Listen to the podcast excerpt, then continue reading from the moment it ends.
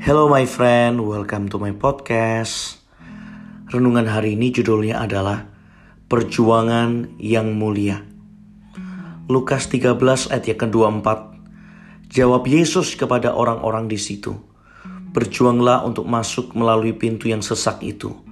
Sebab aku berkata kepadamu, banyak orang akan berusaha untuk masuk, tetapi tidak akan dapat. Amin. Dalam Lukas 13 ayat yang ke-24, Yesus memberikan kita contoh apa itu arti perjuangan. Sorga bukanlah sebuah misi mudah dalam satu malam.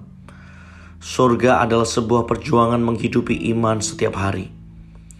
Bahkan Yesus berkata bahwa banyak orang akan berusaha, namun sekalipun mereka berusaha, mereka tetap tidak dapat dan gagal. Bukankah ini ironi?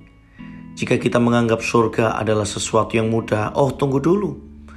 Justru surga adalah undangan untuk kita berjuang di dalam kehidupan ini. Dan perjuangan masuk ke surga adalah perjuangan yang paling mulia.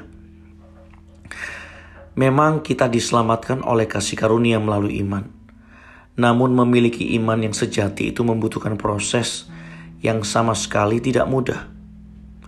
Surat Yakobus mengatakan bahwa iman tanpa perbuatan adalah mati atau kosong.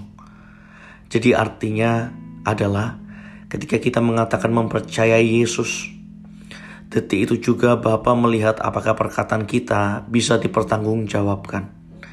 Inilah perjuangan setiap orang yang rindu pergi ke sorga. Mereka harus melalui tantangan dan rintangan agar mereka juga layak diberi upah suatu hari nanti.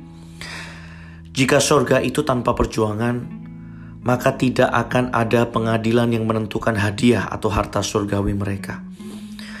Sebagai manusia yang hari ini sibuk memperjuangkan kehidupan di bumi, kita harus melihat bahwa kehidupan di sorga adalah tujuan di atas segala tujuan kita hari ini. Bukan lagi ingin kaya raya, ingin terkenal, atau ingin menjadi paling penting, tapi yang utama adalah dipuji oleh Tuhan supaya suatu hari nanti kita menerima hadiah karena kita menghidupi iman kita. Let's pray. Bapa, kami ingin berjuang untuk memiliki surga. Amin.